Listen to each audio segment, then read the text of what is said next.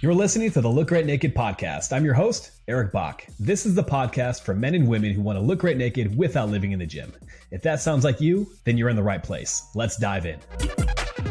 Hey, Eric Bach here, your host of the Look Great Naked podcast. And today I bring on Luka Hocevar, coach, ex ball player, educator, and gym owner of the world famous Vigor Underground Fitness and Performance Center.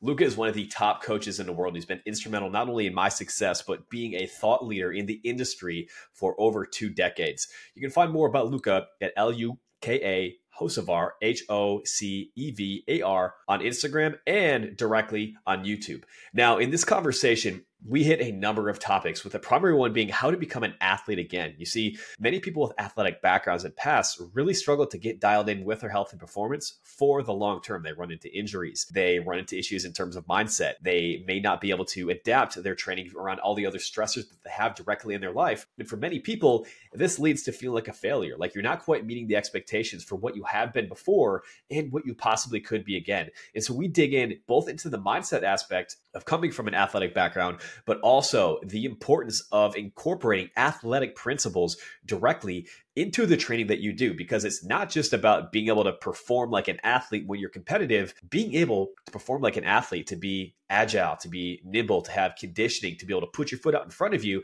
These are all crucial things that lead you to not only be able to look your best, but perform your best and stay healthy with your life over the long term. Also, we dig into a few major industry issues in terms of how people are so polarizing today in order to try to make a point and how it's actually hurting people when it comes to helping people be able to transform their life through fitness. So, you are going to absolutely love this episode. As you're watching, hey, do us a favor, drop us over a link, whether you're catching on Spotify, watching on YouTube, on Apple, whatever it is, share that directly on your Instagram stories. Tag me at Bach Performance and Luka, L U K A H O C E V A R. If you're enjoying this episode, and I will select one person, drop them a nice gift over from my friends over at Legion Athletics so you can take your training to the next level. Let's hit it. Cover a couple things today. I want to talk about first unlocking your human potential because you are somebody who, you know, I've come to known as as a high performer. You do not cut corners. You do things the right way. You commit to excellence and and you make it happen. Um, also, I love your overall perspective in terms of training, how to maintain and, and, become an athlete again. I think that's something that's really unique that you do. Whereas, you know, we see a lot of ebbs and flows in the fitness industry where people will go just kind of hop on the trend, right? Everyone's a freaking low volume Mike Mentzer fan right now. you know, like that's what it is, which you know, not not necessarily a bad thing, but like you're true to who you are and you're still diverse within your belief system to be able to know and grow and be able to go from that point. And so what we talk a lot about specifically is how to look great naked without living in the gym. Performance is always a huge piece of that, but also the benefits of obviously being able to look, feel, and perform your best because we all know that that can transcend and jump into so many different areas of overall human development and improvement. So does that sound cool? Yeah, absolutely, man. I, I'll riff on this all day. I get fired. Awesome, dude. That. Yeah, man, you're a lifelong athlete. Tell me about the basketball days. I mean, there's there's a lot to say there, but I'm gonna I'm gonna try to encapsulate as much as I can. But was funny because you know I probably I think the first time I started playing basketball was I, I'm probably like seven six seven years old. Um, I did this basketball camps. There was a guy in Slovenia. His name is Jure Zdovc, who's like a legend. He had these basketball camps, and I'd go. Um, and you know, the, here's the funny part about it, right? Everybody will say stuff like, "Oh, you know, you fell in love with the sport."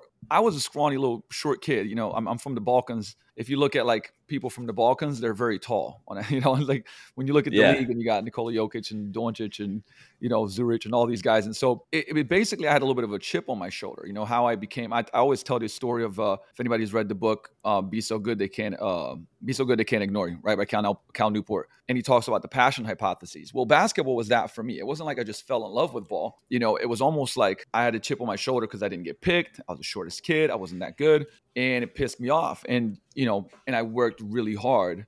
Um, and the harder I worked, the better I became. That's what got me more passionate about it, about the sport, which is what I think happens with most skills, you know, most things that you do. But that, but that became a big. I got, I got really serious about it at like about 11 years old. Um, you know, practice every day. I went to this team at 12 called Olympia, which was the best team in the country. And in Europe, everything is like junior teams. It's not like the U.S. where high, you know, you play for high school basketball or now or AAU obviously now, but like it's let's say there's a pro team, then there's an under 18, under 16, under right, like there's under XYZ age teams, and that's really where the best competition happens. And same thing, you know, from from that age, I, I played on the best team, but I was Like I had to fight tooth and nail to make it to even the the 12, right? Like, oh, this is the 12 that's going to play for the national championships because that team would win every year. And you know, I would literally like kill myself just being like in the 12, you know, and then then you'd work hard like, man, I want to get more minutes. I want to get more minutes. So that that was kind of like the process, but but ball really was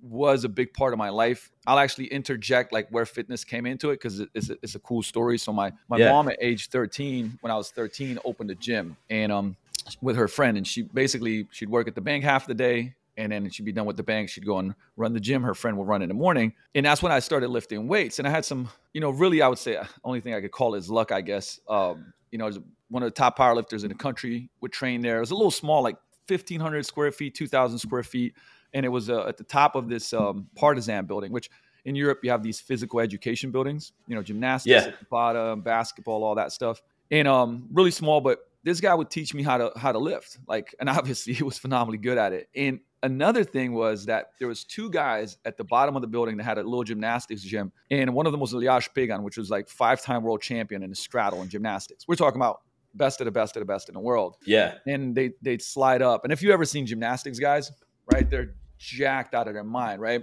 So like I would be like, whoa, I, I knew who he was too, but it's like, whoa, you know, like I want to look like that. And same thing, those guys would give me tips on on training. Um, and so I fell in love with it. I started training, but the thing that at that point in time, all I wanted to do was like be a better basketball player, faster, stronger. I want to dunk. I want to, you know, do like I wanted performance, right? It wasn't like, oh, I I'm into fitness because I want to be a coach someday. Yeah. And, and, it did. It really improved my performance. You know, I put on muscle. I didn't get slower, which in those days, basketball players would think that if you lift, you get slower. Yeah. And, um, you know, they're like, damn, like, oh, you can touch the rim now. Holy crap. Like, you, you're, you're up 10 pounds. What are you doing? And so that gave me, it gave me confidence. It gave me, you know, gusto, got me, it got me even more riled up. I felt like I had, a little bit of a secret that they didn't. And I, yeah. and I started studying. Like, I mean, you know, I'm, I'm like 13, 14, 15, and I'm reading like everything you can imagine.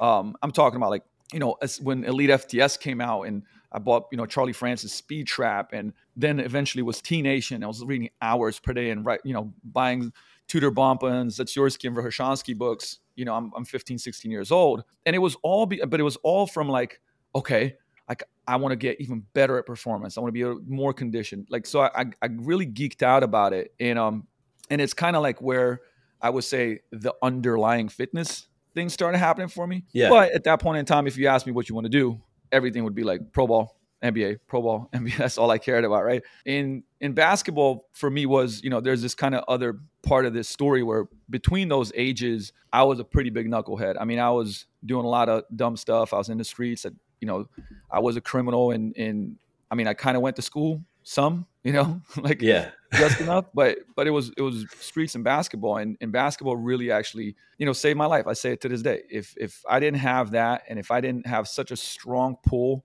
towards the sport, you know, and my coach giving me, I would say, when I say ultimatums, is like, hey, you know, if you come late to practice, I know what you're doing, like you're not going to play. You know, I, I don't know where I would have been, man. So so ball was a big part for me, and and I ended up going to college in the U.S. and part of that decision was uh, to get away from some of the things that I was doing. I did four years. Uh, I did two years in upstate New York junior college, and then I did two years in Southern Virginia, a full time scholarship. And then from there, I went and played overseas um, for about three years in Ukraine and Slovenia, even in the NBA Summer Pro League. So that you know, that's a really short kind of timeline of yeah. it, and uh, and that's what led me. I, I'll, I'll finish on this note on on that story is that we we basically opened the gym in Slovenia now se- over 17 years ago. So I was I was um you know I started training people when I was still playing pro sports, and eventually I went to my brother. I said, "Hey, we got something here." You know, there was no gyms like that in the country, meaning coaching gyms, right? There was only big box gyms. We opened up a little small space. We, we did you know body weight kettlebells, barbells, like really basic stuff. We didn't really have any money. Went into a 470 square foot room start started making it happen. And and again, we, we, you know to this day, I think most people agree like we're we've been around for 17 plus years, number one gym in the country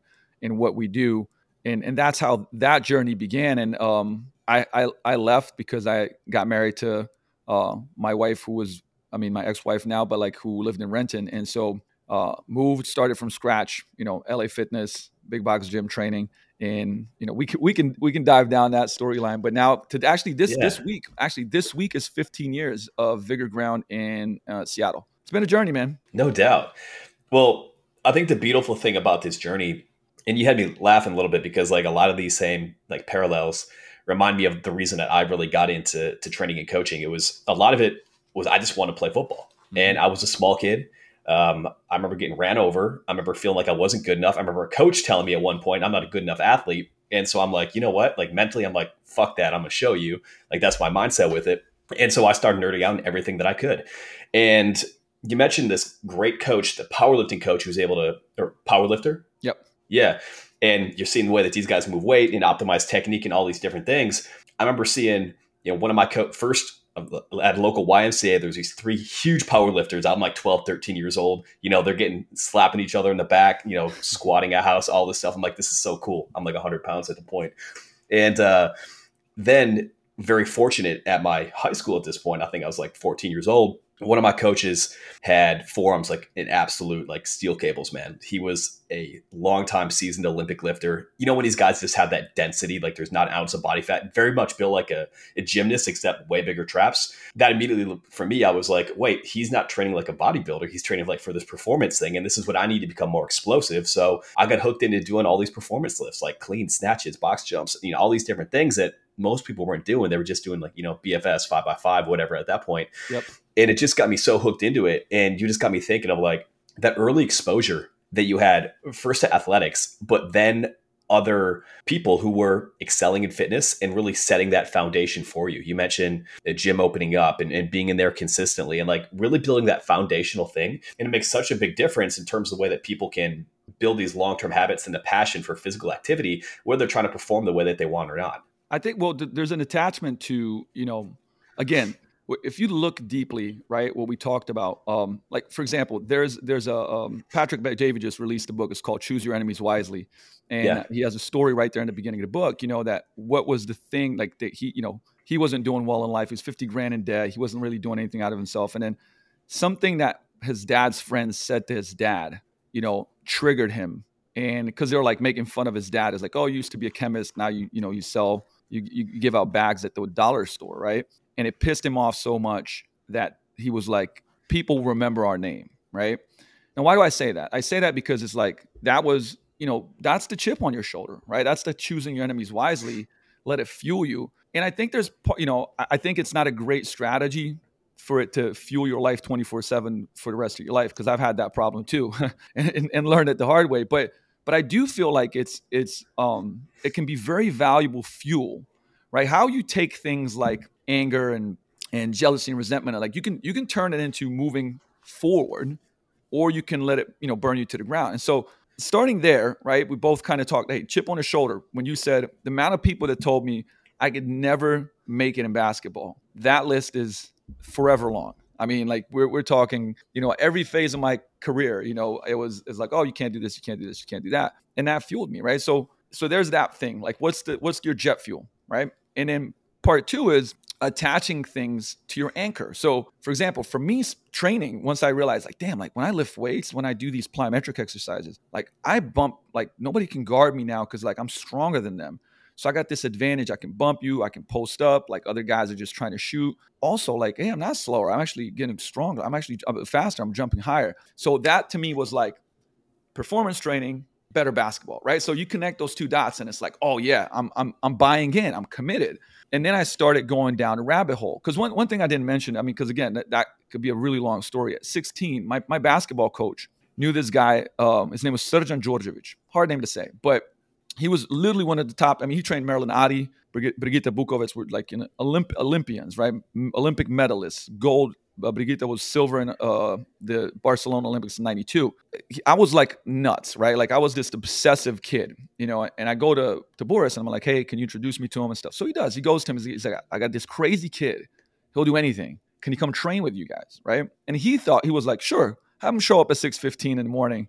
before school, you know, thinking yeah. like there's no way I'm going to show up. I'm showing up all the time, but like I, at 16, 17, I'm training with Olympians. Brigita Bukovec is showing me foot fire drills and you know 10% of your weight to do sled sprints for acceleration and he's doing ekg stuff on me. He was one of the first people in the world doing that stuff right? So i'm, I'm learning and, and at, at the first he was actually annoyed that i kept showing up and after a while he was just like dude this kid's nuts. Like he's dedicated. Because i, I wanted to just you know, at that point in time, it was like, how can I dunk it, right? Because I, the first time I dunked it was like when I was 17. I was probably like 5'10, five, you know, yeah, probably a good 5'10. But that was the same thing. I was being driven.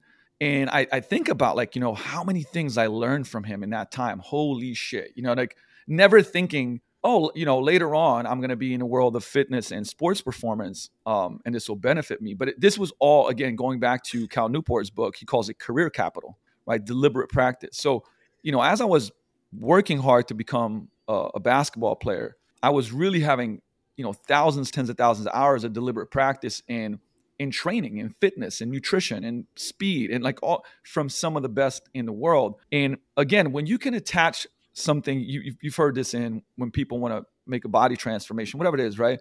What's your anchor, right? If you're like, oh man, I just want to lose some weight, why, why is that important to you?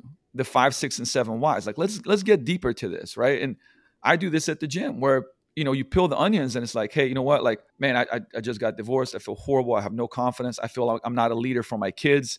I can't even go play pickup with them because I get exhausted, right? Like, and it's like, man, that's that's deep, man. That's painful. That's that's an anchor, right? So if you start attaching, you know, I would say the the things that you do, the improving your nutrition, the going to the gym, to that that anchor, when times get hard, you're still going to be able to like make it through. You might not be perfect, you might fall off a little bit, but you'll get back on track because you got a strong north star, right? But but if you're just like, well, you know, I just want to look a little better. That's that. It's when challenging times come, it's going to be much more difficult to stay on track, right? So I'm a big believer in finding that anchor, and sometimes the anchor is like revenge body. I'm yeah. cool with that. You know, like we we all move from. Um, if you've heard from int- extrinsic to intrinsic motivation, right? Me and you today like if you didn't get all these like if you didn't look great because of training i'd still train because of how i feel because of training right? 100% that's intrinsic motivation. Like dude i just want to go get a workout and it's great for my mental health. I feel awesome right? But at the beginning i have no i, I think it's fine. Like I, i've been that person where it's like i'm to do this so i can prove them wrong. Uh, i want to look great when i go on a beach in the summer right? And because if you do it if you start with extrinsic motivation you know i got my 20 year reunion coming up I want to make sure I look great. And but that leads you over time to intrinsic. That's how it works. It's perfectly fine. But you but you do have to have an anchor. You do have to have something to attach to. And I know that's a little bit of a longer answer, but but it's like I you know I still coach hundreds of people every week, and it's like it ends up being I see who who overcomes the challenges is the person that you know finds their anchor, and it's a lot easier to go like, hey, remember remember why you're doing this, right? Oh, man, okay, yeah, right. I'm always bringing them back to that to that thing that's really important to them.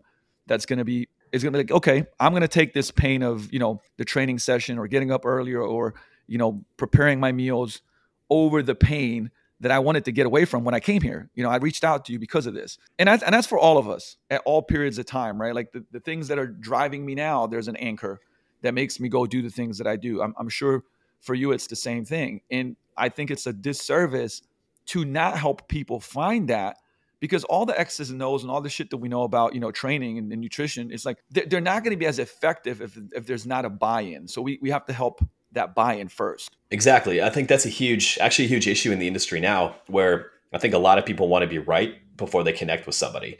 And nobody really cares how much you know as a coach, X's and O's, whatever it is, until they know that you can meet them on the level that they are at. And that's where really good conscious communication comes in when it comes to being able to create a transformational experience, right? Like, listen, our name of our podcast, name of our program, Look Great Naked Protocol. That's something a lot of people come in because that's an immediate visceral thing.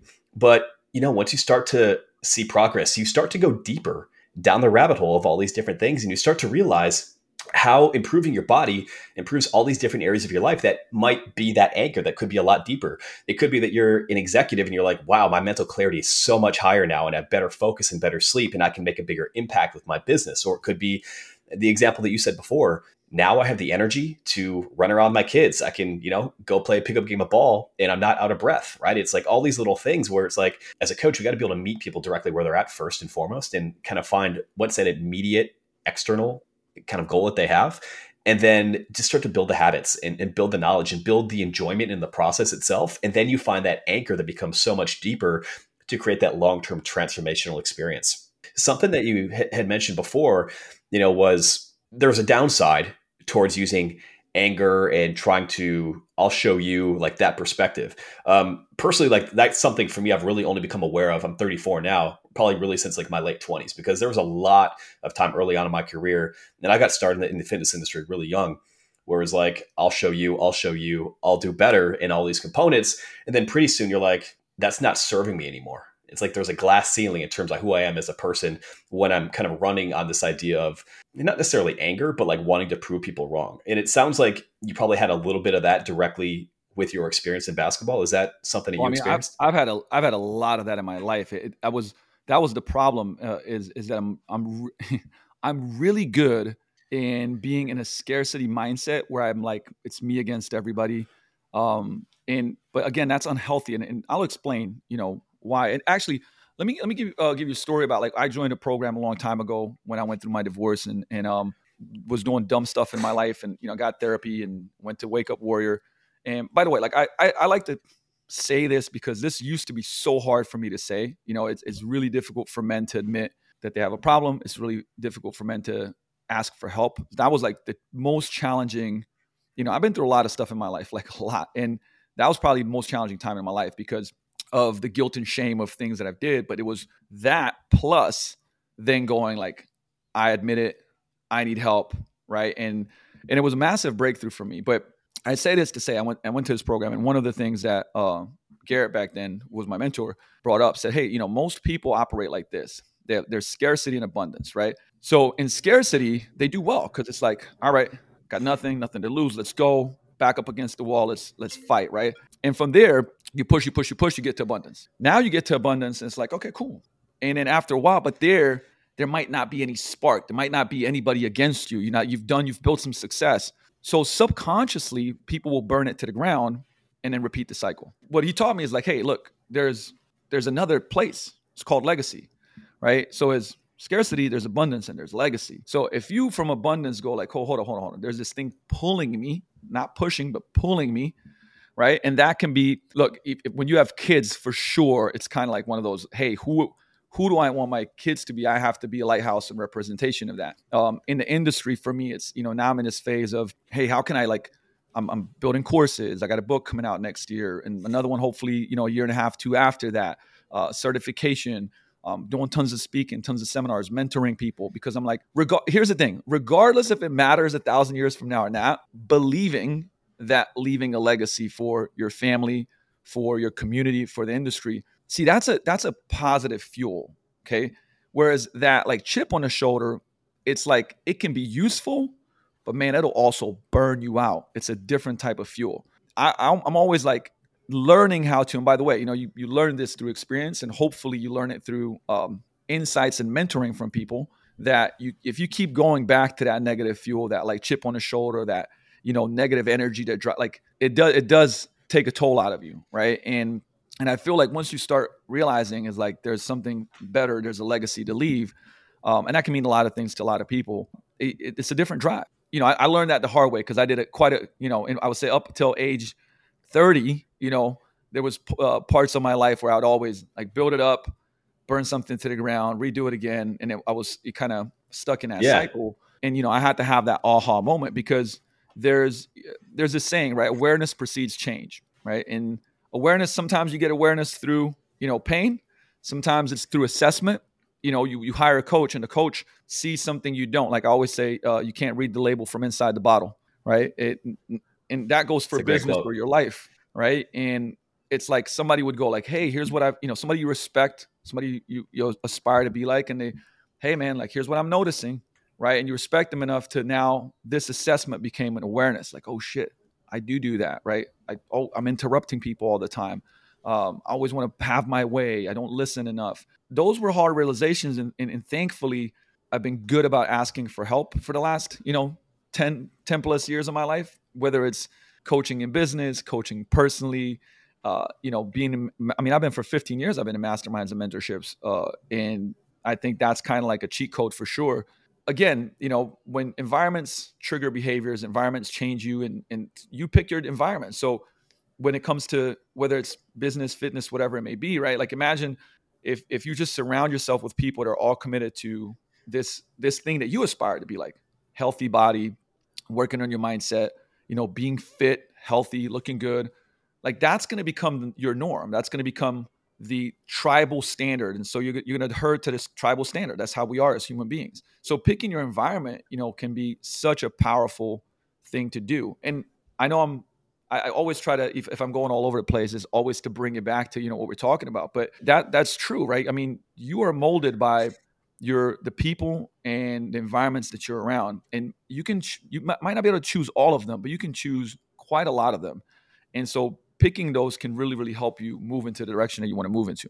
Yeah, that's been such a profound thing, really, really for me too. Um, you know, this was back, I guess, probably eight years ago. Um, I had just left you know, working in a high end performance area, I had some incredible mentors and coaches um, who worked with uh, Denver Nuggets, Denver Broncos, worked in their private facilities, and NFL combine training. All this stuff was absolutely great. This is what I thought my dream was when I first got in the industry. Until I started like really building my online brand and all these components. And a couple weeks after I had left this job and kind of bet you know, everything on myself, on Bach Performance, the brand, and just kind of saying, whatever, I'm going to make it work. I was training a client and I'm, I refuse to answer my phone. I'm in a session. Like, I don't care like how many times, but my phone was going off for like 10 minutes straight. And I picked up the phone and it's my accountant's, uh, my accountant's assistant. I'm like, what's going on here? This isn't great.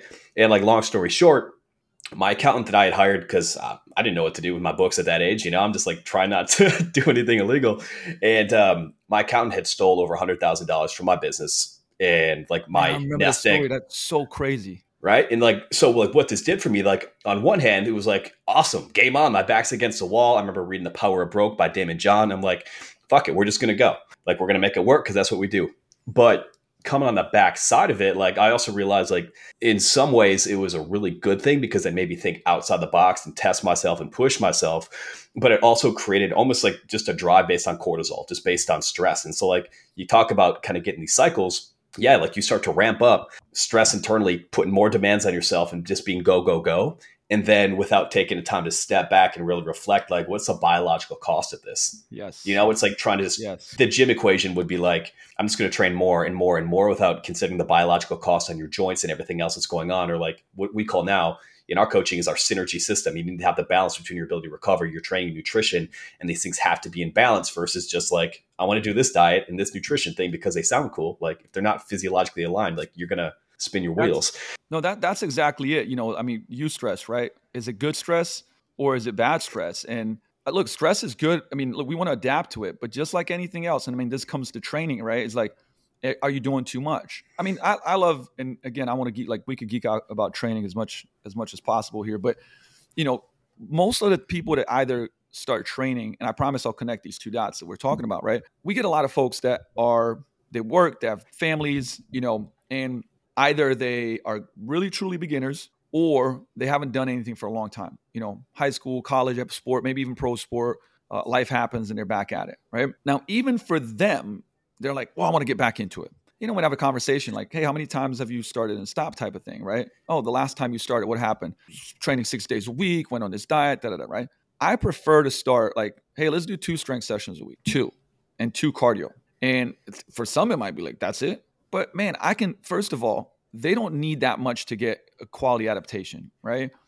And we have a lot of room and a lot of leeway. And plus, it's also like, this is stress that you haven't had, and you're going to adapt to it and then we can build some more stress and some more stress and some more stress. But you know what's not going to be great? If we just atomic bomb you with stress, right? Like you're telling me you work 12 hours a day, you got three kids, you know, you had this thing happen to you. Yeah, let, great. Let's do four really hardcore strength sessions, two high intensity conditioning sessions. You know, like it's you can't recover from that, you know, and you might have a, you know, quick burst of results and then you're going to hit a wall, inflammation, injury, uh, you know, all of a sudden you're going to have cravings. You're eating too low on a calorie side, right? Like it, it's the same thing. It, it's, it's like if somebody has a massive amount of stress in their personal life, you know, is it unfortunately this is what people do? Like they have training that deals with their stress, so they go train hardcore.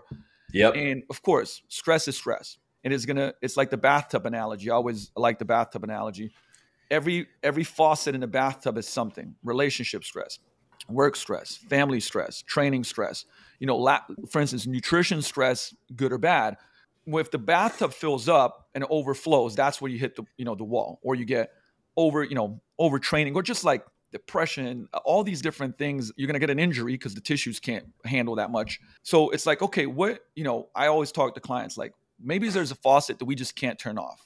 Like it's not in your control. But what are some faucets that we can tune down and we can manage this stress so that you get the adaptations that you want? Right. And it might, that might, might mean they go, hey, you were training five days a week. Let's go down to three. Right. And they'll get better results. And it's like the amount of people that I get that are A type, you know, executive types that come to me and they're like, I'm training like a madman. My results are, have, you know, stopped. I'm having issues. And then I have to spend about a month, sometimes two, easing them back because they don't, they're like, how are we going to do less?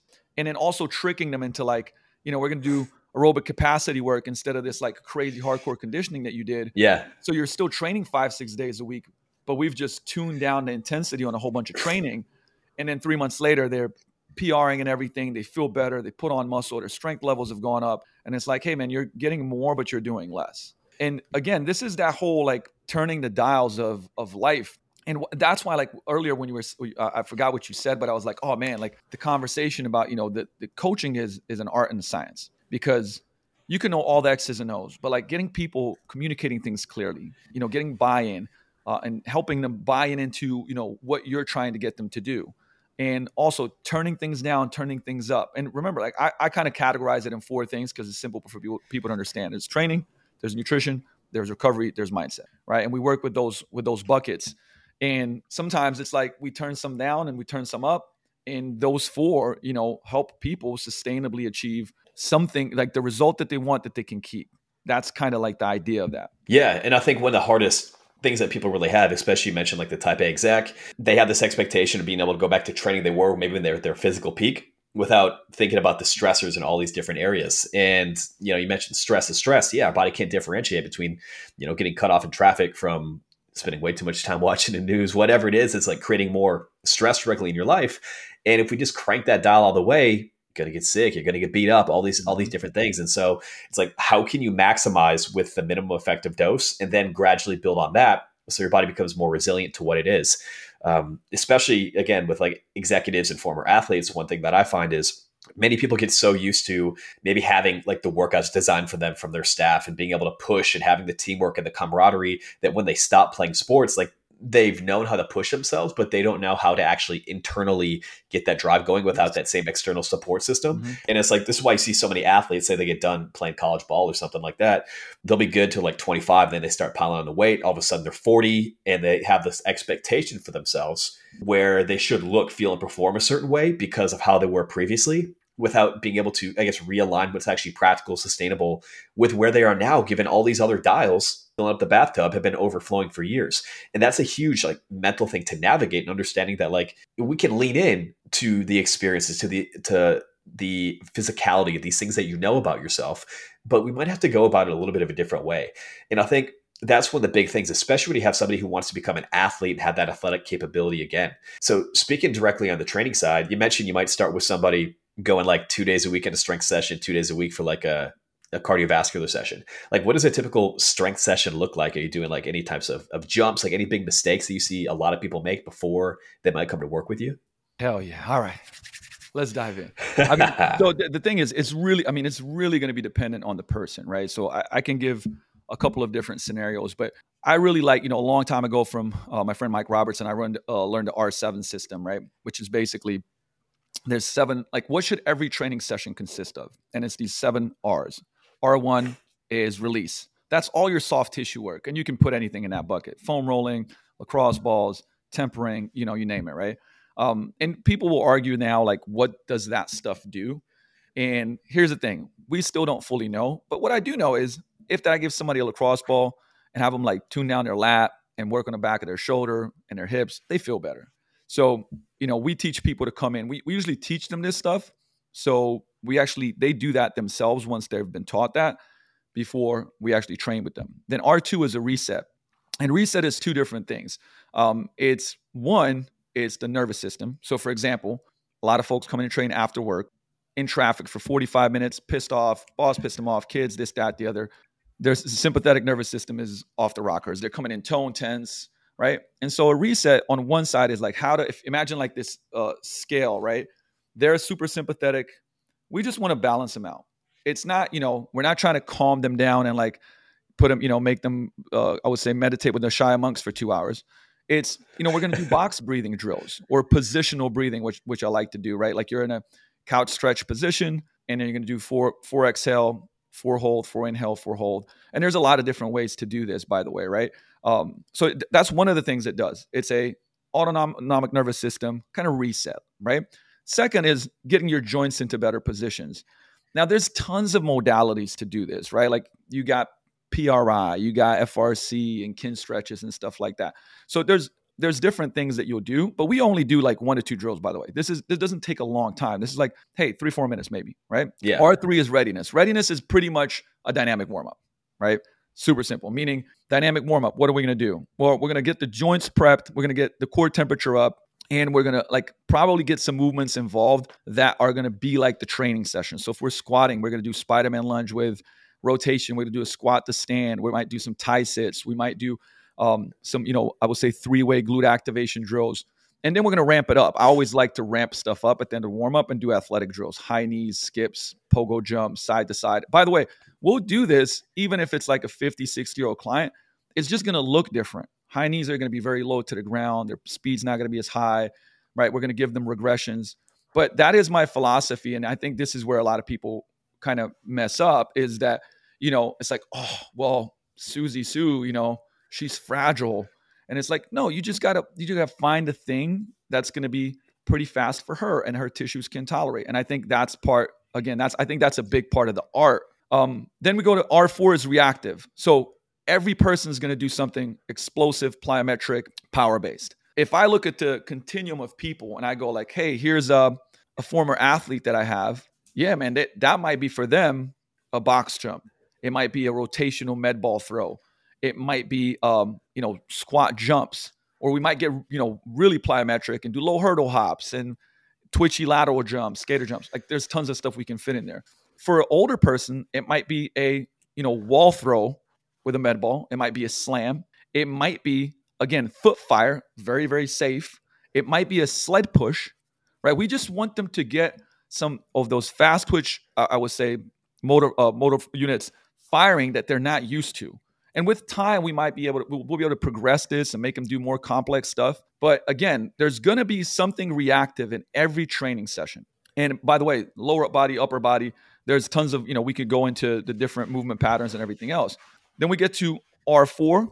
Uh, sorry, R5. R4 was reactive. R5 is is resistance. So that's our strength training. To me, I'm always like I look at uh there's I, I look at like strength training has like actual strength training and resistance training. To me, those are a little bit different. Strength training is like we're gonna get stronger. Resistance training is like oh we're gonna you know build muscle, build our tissues up.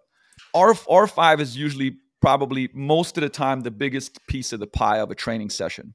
But the, like for example, if somebody is very deconditioned, we might spend 20 minutes plus of that training session doing dynamic warm-ups because that's going to be hard for them, right? That's we conditioning at the same time, you know. Absolutely. 100%, right? Like it's like they get done and their heart rate's at 155, 160.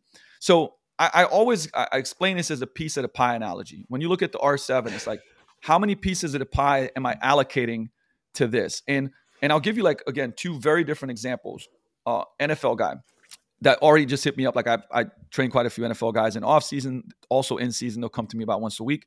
But I to hit me and said, hey, listen, I really like next off season. I really want to work on my first step explosiveness. Right. This is like like literally says this is my priority. Okay. So I'm going to do an assessment of everything end of season once you get some rest. And then we're going to look at like, okay, how much are we going to allocate of that pie? Because he's a very strong dude, by the way, very strong dude. We don't need a lot of piece of that pie to maintain that strength. But we're going to need to put quite a more time in on mobility. I already know, getting more explosive, right? Having more elasticity. Boom. Okay, now we got a brand new person that can't really even move well. They have very little experience with strength training. So I'm going to have a big chunk of that pie be readiness. And at yeah. the beginning, maybe I have one drill for them that's reactive and it's like a med ball throw, it's super safe. And then we got a little bit of resistance training. Maybe we have like two, uh, two different exercises uh, in two supersets for two sets. That's it. So we're talking about literally like eight sets in a whole workout. By the way, this might be very hard for them. Then we go to R6, which is resilience. That's conditioning. That's our cardio. Again, what we can kind of go back to this. Cardio, I think, is a very, very, very, very misunderstood thing. I've been very fortunate that my neighbor, one of my best friends in the world, uh, Joel Jamieson, you know, lives here. I've known him for 14 years now. I can pretty much teach his certifications. You know, that, the number one guy in the world for conditioning, best cert in the world for conditioning. Um, and so, th- very misunderstood. Cardio is extremely misunderstood. And so that's going to be R6 and R7's recovery, right? And recovery is like we're going to start a cool down. And there's actually a cool down protocol that, that I like to have with people. Uh, so instead of, you know, because if you think about training, training is stressful. It's, it's sympathetic, right? It's fight or flight. Yeah. And a lot of folks, like if you go into a regular gym, go and sit there and just watch what happens. Somebody gets done with their last set and just fucking walks out, right? High strung into the car, probably still drinking an energy drink, you know. So their recovery is not starting for a while. So we teach people, even if like they go and take a three minute walk around the block, but usually I'm like, get on the bike, three minutes, 100 beats per minute or less. Part two, box breathing. Part three, stretch or foam roll, very, but not hard, like relaxing, soothing. All right, that's to take you about six minutes, right? But now you've put your, your body back into a parasympathetic state, rest and digest. Your body's now starting to recover and adapt to the training session.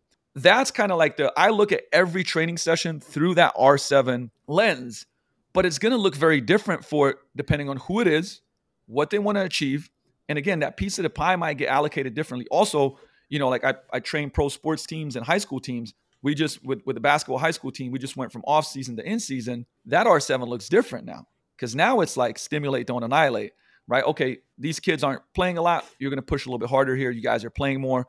Here's what we're gonna work on. So again, but it does give you a a uh, template and a lens to look through and go, hey, I want to have all of this in my recipe for people to have a great training session and also to build the athleticism. Because I'm like that idea of like athlete for life, I believe in it so wholeheartedly and I can give you all the science behind it. But like in general, you know, I re- like there's no person, by the way, and Eric, you let me know, you know, if, if this resonates with you, right? Dude, I want to look like that guy on the cover. Okay, cool. You can get that. Your hips are going to hurt. If you sprint, you're going to pull a hammy. Uh, you can't really like you can't go for a hike for eight mile hike whenever you want because you just don't have that ability. You'd be like, I don't know, fuck, that sounds kind of shit. Of course, you want the show and to exactly. go. Like you want to be able to do stuff. I don't know what you want to do, but I know you want to be able to do stuff. You don't want to just look great but feel like shit. Your health is down. You walk around, you can't barely move. You know, if you do something really explosive and strenuous, like man, if something's gonna explode. Nobody wants that. People want to be able. it might be like I want to just pick up my grandkid real quick and lift him up above the head. Okay, well, that's an athletic movement. So you want to be able to you want to be able to look good, feel good, the health, like the I would say what's under the hood, and you want to be able to perform. Like everybody wants that. Yeah, that's such a huge piece, right? It's like again, sure, look great naked, like it might be the thing that gets people in, right? But what does that give you? Because is it again, yeah, is it to be able to to play a game? Is it to be able to go on a hike and do these things? That's where understanding I like your analogy. I was actually drawing a pie on my notebook over here as you as you said that, and I was kind of thinking even like making a player like Madden or something like that. You got all these attributes you can give in any different area, and it changes as you go through that journey, right? As you as you mature, as you go through different stressors in your life, and like you have to be able to decide what point do I need to put more emphasis on the conditioning, or the example of the NFL athlete. Hey, when do we need to maybe focus a little bit more on you know the elasticity versus the pure baseline foundation of strength, which might have been the best thing for him when he was in high school. Like a lot of people get stuck in trying to do the same thing that they did previously, thinking that's going to get to them to the new level without understanding how to make these finer tweaks across the board, which really bring in that ultimate human potential becoming that lifelong athlete. One thing that you hit on specifically was, you know, kind of always trying to focus on something that's going to train high threshold motor units, those fast twitch muscle fibers, something like that. What is the importance for that for longevity? you know, for somebody who's maybe not necessarily playing a sport, but say they're 30, they're 40, they're 50, 60, 70, like why is why is that important? Well, let's look at I mean, this statistic, I'll give a couple, right? The first thing that we lose with aging is not strength, it's not muscle mass, it's power. Right? It's being able to turn on I mean, it's the whole like, you know, if you don't use it, you lose it, right? And so, but now look at, you know, the stat that if you're over 55 years old, one out of three people that fall break their hip, which is, I mean, that's in- insane, right? And by the way, breaking your hip, the recovery is ridiculous. Um, it takes about a year, it's nine to 12 months, I think. And the average person puts on a lot of weight because you're so immobile, right? You can't really do much. Um, and if if I'm I would have to look back into the stats, but the stats of like the mortality after you break your hip goes up significantly. Yeah, so it's crazy. It's ridiculous. Yeah, it would actually blow your mind. You'd think I was lying. Um, I can't pull it off the top of my head, but it's nuts. And so it great, greatly reduces the quality of life. Mortality goes up. And but what is falling? I mean, when you fall, it is your agility, your re- response time, is the quickness of when you can catch yourself. And like my my mom like has both my mom and my dad, but my mom has Parkinson's, and like in the last two years, you she takes certain meds and stuff like that that lower her blood pressure, and also you know she hasn't done them. We now have uh, a physical therapist that comes to the house to start doing drills and strength training for the last year, because she would basically you know get a little lightheaded and then she would fall and she wouldn't have the reflexes to catch herself. And she would always break a bone right? Break the femur break the hand break which again you know it's like really when you look at power training, I mean, the quality of your life. And so if you're thinking like, well, listen, I don't go out and play flag football. No, it's not that. The amount of things that happen in your life that are like you trip and you have to quickly refoot yourself. Or imagine like your kid is falling. Oh shit. Right? Uh, yeah. Your, your, reaction and reflex, whether you have it, you know, when uh, or a kid. I've seen this by by the way. I've had you know, 15 years ago, I had a really bad back injury, and I've I've seen in real life a child jump on a parent unexpectedly, the parent catches them and blows their back out. Okay, I've seen this happen in live multiple times, right? Because the slow reflexes, they get caught in a bad position, and we could go down the list. I mean, a forever long list of why you would need that. Which also, by the way, you know, being able to turn on high threshold motor units is related well to also strength, right? So, uh, by the way, force is mass times acceleration. So in in the fitness industry, you get I mean, thankfully there's more and more people talking about this, but people only fo- focus on the mass part. I lifted heavier. I'm a big fan of VBT monitors, right? Velocity based training. Yeah. Because they give me, and you know, we use it with athletes, but I use it myself because now, and if you've ever done, you know, a trap bar deadlift, and let's say I can deadlift, you know, in a low 500s right now, and I would look at my actual power output. Then I'd put on 405 and lift it as fast as I possibly can. My power would be be higher than it is with like for instance 515. Am I what's going on here now? Right? Am I I'm actually to, uh, I was saying engaging more high threshold motor units than I did with a really heavy lift. And so there's an again like I I do a lot of this even with general population where we will, you know, throw lighter stuff. That would be that 10 to 30% and then go into that power. And then we do strength speed where we're using 50 to 75% of loads and moving it fast. And here's what's cool about it, right? A client might be coming in and going like, man, I'm toasted. If I told them like, hey, we're going to lift really heavy today, mentally, they're like, yeah, I can't do that. But then like, you know what? Don't worry, we're going to use 50% of load. And I show them a VBT monitor and show them how fast they're lifting. So they have a feedback. And we can go like, hey, listen, two weeks ago, you were lifting at this speed. You're actually lifting faster producing more force. So it, it has so many different, I would say, um, positives, right? That's like that transfer over to life, but also that can make lifting more fun, more competitive, right? Because it's like you can lift lighter weights and get after it. And we've had, you know, crews in semi private where they're like, oh man, 1.2 meters per second. Let's go. You know, and yeah. now they're like, you know, bracing, ripping, and getting the, mo- the most force production that they've ever gotten that also trend, because remember there's there's a kind of speed velocity curve uh sorry the, the velocity curve from strength strength to speed and most people just like lift heavy right? And in those kind of slower neglect everything else. Neglect everything else. But we need those things. We, we need those whether whether you want to be an athlete for life and play basketball with your kids or football or this that you know go play pickup games. But it's just there's so many things that happen in a day that you know like I, I had to go up on a on a roof of the building that I own and I have to like glue stuff and I mean shovel like 50 pounds of leaves in one shovel stroke off. and people are doing stuff like this every day. These are all athletic movements. When I'm shoveling, I have to lunge, I have to lift and rotate, you know, have rotary power. Like you're I don't give a shit. Like you could film a human being that says, I don't give a shit about sport and film them throughout the day, and you're gonna see, I don't know, 50 instances of where they have to be athletic. And if they're not, it's gonna beat up their joints. The risk of injury goes up you know, nagging, aching joints. So it's like it just transfers to so many different things. And and what I think about is like many times I'm gonna hide the medicine inside of the dessert. You know, it's like I have to do it for my yeah. dog.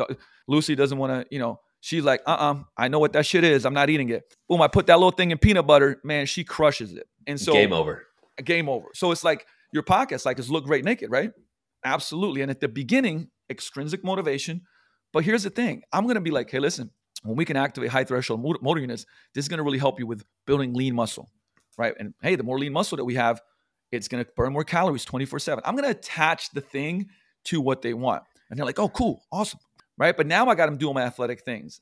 And what's going to happen is after a while, they go like, man, I like doing this athletic shit. I did, you know, I had a, a, guy that came in, um, is in my small group, and he's like, yo, I played ball yesterday. This is crazy. Like I move better. My step back, I get an extra foot on my step back, dude. That's nuts. But again, came in for one reason. Now he's going to hoop and he's like, this is transferring so well. Holy shit. Even more bought in, right? That's essentially what we end up doing, right? I'm, I'm looking at it and going, I'm going to give you what you want, but man, I know you need these things. And so I'm going to sneak them in. But eventually, I'm going to connect those two stories and you're going to start loving the things that we're doing and understanding how important it is for your life. And then you're going to be like, no, I got to do athletic stuff. Got to do athletic stuff right? And that's the that's the mindset behind athlete for life. Because a lot of people, you know, when I talk to them, it's like, well, you know, Luka, like, yeah, you still go hoop and you box and you do all these things, and like, I don't really care about that. You have to like really, you know, then I'll ask them questions. Hey, what do you do about like what do you do? Well, I go to this, I go to this, I go to this, and you start realizing that they're actually doing a lot of athletic stuff. And they're like, yeah, my back does kind of hurt and my hips and this and right. And you're like, man, you can, you know, you don't have to have that because this belief that this is just how it is. We just we just age and you know we get slower and we get weaker and that's not true. That's just not true. And that belief system is a lot of times driving you to not exercise in a certain way. Now yes we have to be smart. Like i have a little bit of a you know this is a little bit generic but a rule for most 40 to 50 you know jumps slash contacts per week when people start off with instead of doing plyometrics we're going to do jump training. We're going to land on a box right? We're going to do throws. We might do a sled or prowler. We're going to get their tissues to adapt to this and not go gung ho, you know, and then build it back up. I think that's the other mistake, right? That's like you you read a magazine and it's like, eh, you know, Adrian Peterson's workout, DK Metcalf's training session, and it's like, yeah, man, I, I read that in a magazine, so I went and did it. And I pulled something. I'm like, of course you did, right? I mean, that's you can't just emulate people. You have to have a program that's made for you for where you are. And you know, I just look at the GPS. You are here on a GPS. You want to go here. Cool let's build a path right? But it's going to be unique to you and based on your training history your injury history your preferences lifestyle you know a lot of these different things. But you know but to say i don't need that is is nuts. Now look if you're a bodybuilder and that's your competition and you're like all i give a shit about is like being on stage winning the bodybuilding competition you know what i'm saying might not be for you even though what i'm saying is still relevant. Majority of the people that you know i coach that i talk to and now there's a, a lot a lot of people every like no one doesn't want the go. No one doesn't exactly. want the performance. No one. Yeah, I think that's such a big component. You know, it's I think a lot of people as well in the fitness industry they get disenchanted with like some of the body composition stuff as well because they've tried it. They've tried the ultra strict meal plans, these different diet protocols, all these things that don't have any sustainability or practicality with where they are, and they think that it's my way or the highway one thing that I've realized when it comes to incorporating these athletic based principles, whether we're talking about jumps, doing things that are more on the speed strength realm, whatever it is, it's fun. They enjoy yeah. it and they start to see that carryover. It's like, this is a different way to train than I have before. I'm really getting enjoyment out of it. And then again, depending on what level they are, they're still seeing many of those body composition changes because it could be anything from activating high threshold muscle or motor motor units, which can also obviously help provide that baseline of strength, which by extension can allow you to do more overall volume and load. It's like they're all connected. It just comes down to understanding how much, what piece of the pie do you delegate in what area, and then keeping it true and congruent with where you are on the GPS and applying it directly to your life. Look, Absolutely. Uh, man, and there's if I can make share one story and one rant, right?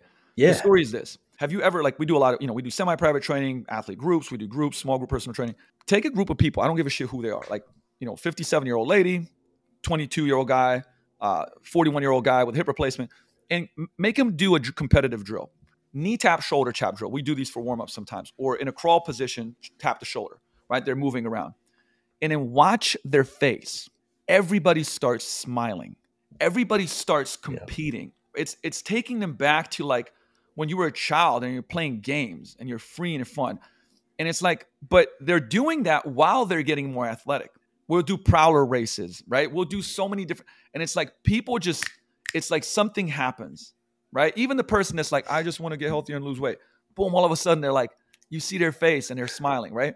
So, I, and I, I guarantee you, you'll see that everywhere. Now, of course, ad- adapt the drill to the, the audience. So that, that's one thing that I'm like, when you bring it up and you say it's fun, absolutely, it's cool. Like older person, you know, I'm like, hey, listen, you had a rough week, yeah, man. Like, okay, if you break this Dynamax, I will give you fifty dollars. You don't have to pay me. I'll give you fifty bucks. Ah, sometimes you know I had cut out put my face on the ground and be like, I know, I know you don't like me right now. You know, and they're throwing it at my face and right. It's fun. It's fun. But so that that's my first point is like creating comp- like people do have inside of them something that makes them want to compete right? We just have to bring him back out and, and keep it safe. Number two is that, like, you know, the fitness industry, by the way, I love the fitness industry the most on the planet. That's why I've dedicated my life to this, right? But there are, you know, it, it, it is many a times too segmented. And it's like, oh, I'm going to pitch hypertrophy. And so everybody will do hypertrophy. And I'm going to talk shit to anybody that doesn't, hey, that exercise that I saw, it's, you know, you could do it better for building muscle. It's like, but you know, Ben, ben, Bruno was talking about this on Joe D's pocket. But what if they don't want to build muscle? What if they want to be more athletic? What if they want to move faster? What if they want a better stability? But it's like, oh, but I have to die by my sword and my ideology because that's better for getting followers on Instagram, right? Oh, yeah. I'm the mobility guy, so everything is this, everything is that, and it's like we know, like, it, there's no such thing as like one thing, right? I mean, the whole premise of R7 is like, or or look at athletics, or look at human the human being. Does it, if you're strong but your cardio is like horrible and it sucks. That's going to be a problem, right? And like uh, that's why like you know cardio is this thing that mitochondria is the engine of life. For you and me to to speak right now and talk, we need cardio. We need aerobic capacity, right? For us to recover faster, for us to be able to do a lot of different things, we have to build our aerobic engine. Most programs don't have that included because it's like you know cardio is a side dish. You do it for fat loss, or you know now thankfully there's more and more of it coming out where it's like, hey, cardio is for health and it's really important, right? That one of the markers of, of high mortality uh, is VO2 max. Again, like you can't just go, there's this one thing, like get strong or get fast or get, no, for most people on this planet, it's a combination of them. And the magic is in piecing it together in that pie, having people continue to come back. This is my other thing. I, and I, by the way, I was this shithead 15 years ago in the industry, right? No, this is the best thing for you, you know? And it's like, if the person gets off the couch and starts doing Zumba, I'm clapping, bro. I'm like, this is great. This is phenomenal. If they go and do this other thing and it gets them doing something, hell yes. It's getting them into the world and getting them doing something for themselves. And today it's like there's so many arguments. Now, look, I'm, I'm absolutely against people that spew unethical shit. 100%. You know, shut that shit down. When when we go like, "Oh, you're doing that," there's something better than that. You completely demoralize like the fact that it was maybe really difficult for this person to make a first step and make a first move. And we are like oh i'm so smart. Like did you know that blah blah blah blah blah blah? It's like like you're not even you're, you're not even trying to understand this person. You know maybe they're so excited that they're starting to move and do something for themselves. Man i'm high-fiving them all day long forget about like there's something better and there's a better method and a better mechanism. Like and and i would i would love to see i'm, I'm sure that it won't disappear because some of that is what drives you know the arguments drive eyeballs you know the the like my camp versus your camp right? That's kind of uh Sapolsky right? Like it, it, teaches us me against you. So we, we create this psychology but i would love to see you know more of the collaboration. That's why like I love getting on shows. I love talking about stuff because you know I've I've learned you know I've stood on the shoulders of giants, right? Like I've for the last twenty years learned from. I mean more than that. If I look at back at thirteen years old, right? Like so thirty years now. Yeah, I've learned from some of the best people on the planet in every area, and I've spent absurd amounts of money, time, and energy, you know, traveling the world, becoming really excellent at the stuff that I do, and I'm still like every day feel like I'm dumb and I'm learning, right? And so we go to different pockets and like, hey, I go here and learn from the nutrition and from the mobility and from the strength and from the speed and isometrics from Alex Natera. And like I'm buying every course left and right, learning everything, you know, there is. And again, that's the goal. Like get better at it, but make sure that like we make it accessible to people because let's look at this country. It's not healthy, it's not fit, right? So again, for us to like argue about these minutia where really if your goal, if you got into it because you really wanted to help people, man, then go back down, back, to that intent and just think about if you can get somebody to move forward, that's winning, right? And if you can support somebody that's moving forward, even though they're not doing the best and most optimal thing, that's winning. I love that perspective, man. And that's such a huge I mean, you got my brain going to so many directions on this now because I think a lot of people in the fitness industry have become better marketers looking at like classic like copywriting text. It's like a whole other discussion. And what you see is people apply these arguments, try to pigeonhole themselves like this is my niche, this is the thing I have to stick to, you know, this is my base, I'm gonna rally it, you know, not too different from watching a political commercial and fight against yeah, everything right. else without any any nuance, you know? Yeah. And so it, it just kind of comes back to it's like people cherry pick like research just to support this one thing. And again, yep. it's good to be evidence based, but like if you have evidence but you don't have the art aspect of how it actually applies to a person it's not going to suit them directly. And so like you're mentioning man like so much of it comes down to being able to understand the person that's directly in front of you and help apply the right thing at the right time. And if it's somebody who's just getting started applaud that shit. Because like when i look back when i first started getting like when i was like 12 13 years old i would do the dumbest shit you can yeah. imagine in the gym. I had like this folder full of like uh, workouts like ripped out from like muscle and strength and all these magazines that I would like come in with this like janky ass folder and go and train and just like do 37 sets of bicep curls, even though I couldn't do a pull up, right? And so like we have to remember that we all start somewhere. And many times, even if we're starting somewhere that's maybe not ideal, we're building a habit, we're building a passion that's going to lead us down a path for knowledge. And as we all know, when somebody learns something through their experience and it feels like their idea, it's so much more likely to stick long term. And so, 100%. listen, if somebody's doing something wrong, like and they're not safe, like be gentle about it. Just like, hey, can I make a suggestion here? If they say no, cool, step off. If not, like chill out. You know, it's like you got to meet people where they're at and be open minded to helping them get some support, not trying to prove your point. And I mean, this, you know, Alwyn Cosgrove said, I, I consider myself both a, a, teacher and a student, right? I, I hopefully my, I will forever be a student.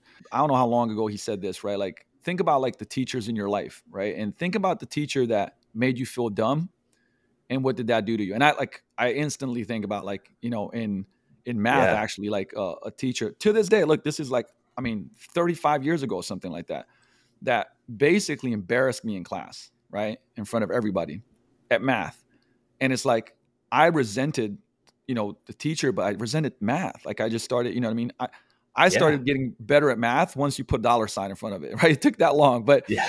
but and then but I, then I think about another teacher that was so important in my development. Always like if I would say dumb stuff, they'd ask me questions, right? They they basically be very I don't say empathetic, but like more gentle towards it, right? More understanding, and it's like that person led me down me wanting to study more and learn more about that topic. And it was actually one of my one of my pe teachers while i was like very very young right? And so the, the, the reality ends up being is like if you're a coach but if look i think if you're a human you're a coach because you're coaching your kids might be coaching people at work. And if you look at yourself as a teacher you you have to go back and say man think about the how you felt you know in when you felt like shit, when somebody made you feel like shit, or you, somebody you look up to, you're like asking them a question, and maybe it's a little bit of a dumb question, and they, they like made you feel dumb. How did you feel? Yeah. Versus the person that like actually was listening to you, asked you questions, and stood as like, hey, you know, something I'd recommend, or maybe there's a little bit different approach to look at this, and they led you down a different path and really made you feel great, right? Like, wh- which one do you want to be? And I think in fitness, there's a lot of the former, right? Where it's like, I win because I'm really smart. I make you feel stupid, right? And and again, some people just don't know. I mean, look, it's it's difficult to it's really difficult. And and if you're on social media, on podcasts and stuff, like man, if you're an average uh, person that is not into this, it's really, I mean, what do you believe, right? Like, oh, but that guy's got a million followers, that one's got a million followers, and they're both saying different stuff, and they're arguing, and like it's challenging, right? So we have to be more of teachers and get our students, uh, you know, excited to learn and kind of go down the rabbit hole also themselves. Like we have to educate, but then again, autonomy, right? We know that self-determination theory is three things, right? It's it's autonomy, meaning choice, it's competence, building skill, and it's relatedness, like community, right? So, you know, even in training, I do so much of the first one. Hey, uh, you know, if I'm building a new program, which one would you like to do more? Elevated reverse lunge or a Bulgarian split squat. Oh my God, I hate Bulgarian split squats. We've done that shit. Like, I don't want to do it again. Reverse? Okay, yeah, reverse lunge. Great. What happened there? They chose it. Are they going to be more committed to the thing they choose? Absolutely. Like, I just did a video on YouTube about nutrition coaching like very simple, like as, as an instaff I did, right? And it was like, hey, like basically you end up going like, hey, what do you think are some things that you could do with with your nutrition to improve it? Man, like I eat out a lot. Oh, tell me a little bit more about that. Okay. And they tell yeah. you, and it's like, okay, so I'm gonna circle one of those. What else?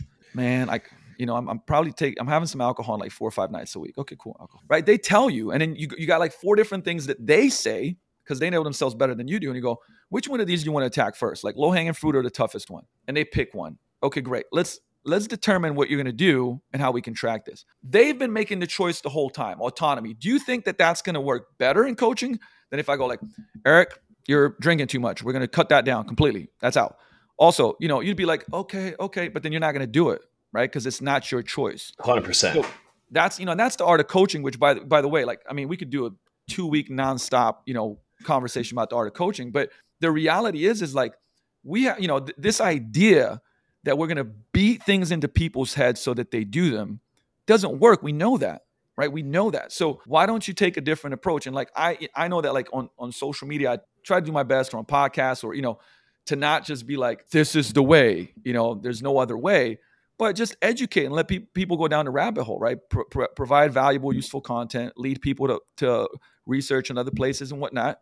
But if they're doing and if they're doing better, you know, to me it's like it's like a training session uh, somebody said, Luka, what are the, what are some components of a training session that you want? And I'm like, to be safe, for them to get better, and then for them to feel good, meaning have a good experience so that they keep coming back. Because if they, you know, first, thou shall do no harm. That's our goal. They should never get hurt during a training session. Number two is I'm like, so if I look at somebody that's got a really wacky static lunge, there's no way I'm fixing it in one go, right?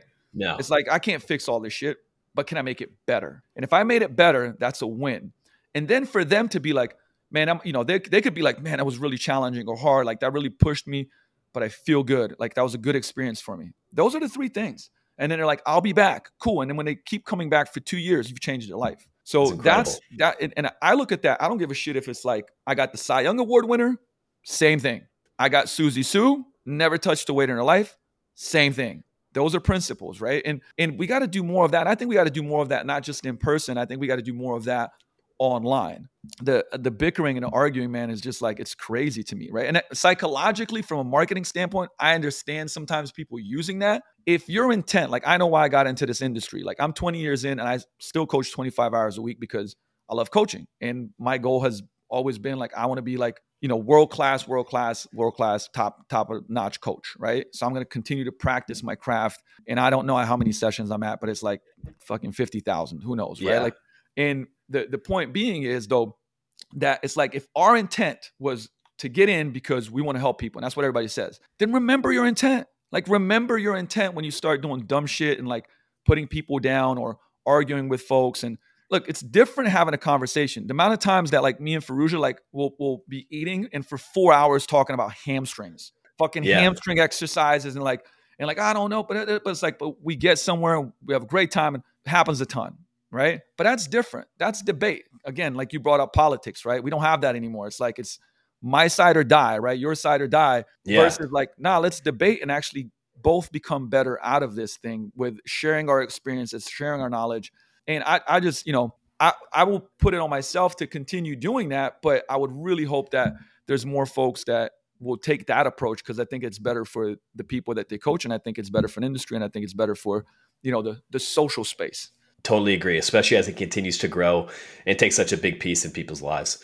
Luka, dude, appreciate all your wisdom. Been excellent catching up. Where can we find out more about you? Man, there's a bunch of places, but I, I would say Instagram. My Instagram is at Luka Hocevar, so L U K A H O C E V A R. I share a lot of stuff there. If you put in my name into YouTube, um, I do a lot of stuff on YouTube. I have a podcast called the Vigor Life Podcast, which is very heavily oriented towards coaches, but I think if you, if you're a person that wants to improve, you'll enjoy it. Uh, and then my courses and workshops for for coaches, uh, and my actually my first program for end user, uh, it's called Athlete for Life Compound V. Hopefully, people know what Compound V comes from from the uh, the, the, boys on Prime.